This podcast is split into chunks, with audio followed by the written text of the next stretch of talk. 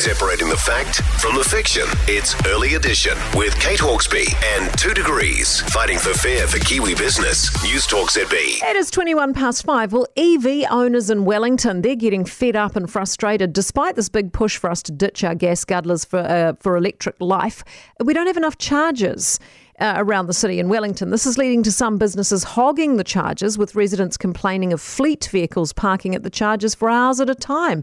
Well, Liz Yeaman is managing director of Retyna and consultancy focusing on EVs, and she joins us now. Is this something, Liz, that you've heard of? Businesses calling dibs on public charging stations and not moving? Oh, good morning, Kate. Um, I think the, the important thing to note is that anyone who pays for charging has a right to charge there. But what's important is that um, EV owners, particularly as new EV owners come um, come along, is that they understand EV charging etiquette, and that is when you finish when your car has finished charging, you move it on quickly so that there's space for the next user. Do you think we need more regulation when it comes to how long a car can stay at a charging station, or maybe some harsher penalties or something like that, given it's not happening?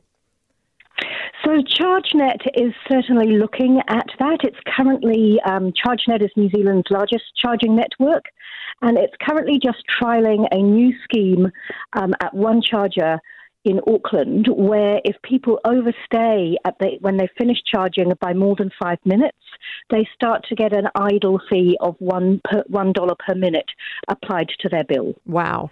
So that will encourage people to move along. Sure will. Uh, does this show how short we are of public charging stations? I mean, do we really need to ramp up efforts to have more of these available?